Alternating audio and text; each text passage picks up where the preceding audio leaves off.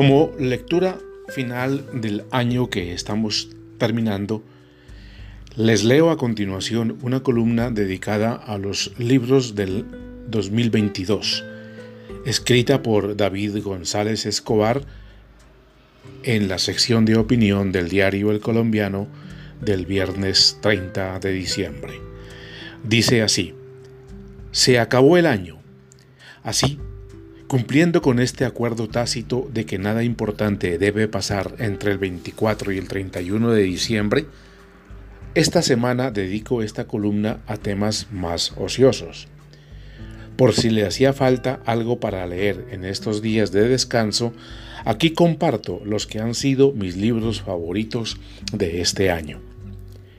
Arranco con Un verdor terrible de Benjamín Labatut, que se gana con holgura el puesto como mi libro favorito de este año. Es un conjunto de relatos sobre la historia de los protagonistas de algunos de los principales descubrimientos científicos del siglo XX, donde, a medida que se entra en detalle, se empieza a confundir la realidad con la ficción. Es una obra de ficción basada en hechos reales, según dice su autor, donde se vuelve difícil trazar las líneas. Su primer capítulo 40 páginas fascinantes donde se entrelaza la historia química del cianuro desde sus orígenes en la alquimia como un derivado del pigmento azul de Prusia hasta su rol en la Alemania nazi, armas químicas y el desarrollo de pesticidas es lo mejor que he leído en muchos años. Siento que descubrí un tesoro leyendo Líbranos del Bien, una novela de Alonso Sánchez Bauté, que relata la historia de Valledupar a través de la vida de dos vecinos de infancia, Rodrigo Pupo Tobar y Ricardo Palmera, quienes luego serían conocidos como Simón Trinidad y Jorge 40.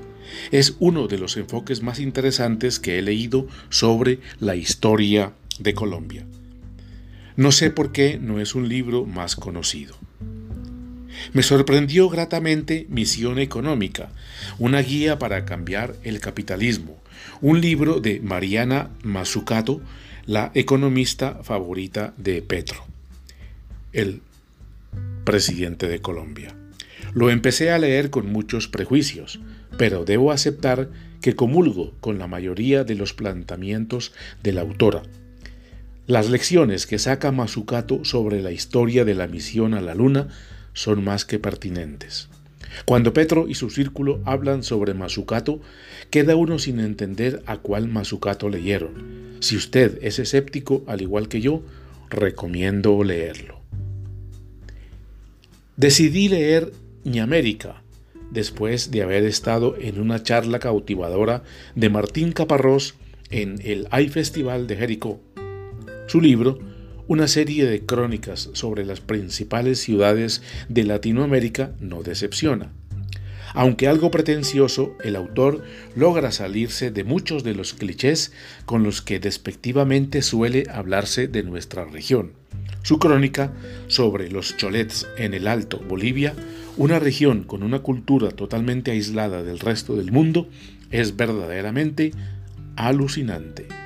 Largo, pero recomendado. Me leí Magdalena de Wade Davis en menos de 24 horas durante Semana Santa, totalmente absorbido. La historia del río Magdalena es la historia del país y Davis, Davis logra relatarla de forma excepcional, mejor que cualquier local. Don Mirócletes, de Fernando González, envejeció de maravilla 90 años después de su publicación es lo mejor que he leído del brujo de otra parte. González se burla de una Antioquia y una Suramérica que fácilmente podrían ser las de hoy. No Filter, de Sarah Freer, es un libro sobre la historia de Instagram, que termina siendo un libro sobre las decisiones de negocio que al final moldearon las redes sociales que hoy dominan nuestro día a día. Una historia cercana que, aunque en este mundo cambiante ya parezca lejana, no deja de ser pertinente. Entonces, a recordar esos libros favoritos para David González Escobar. Aquí están, se los, resumo.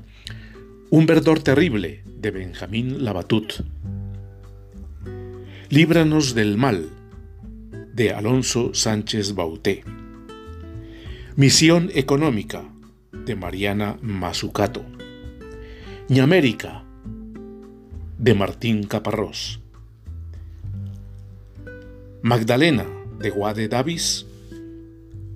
Don Mirócletes de Fartando González y No Filter de Sara Fryer.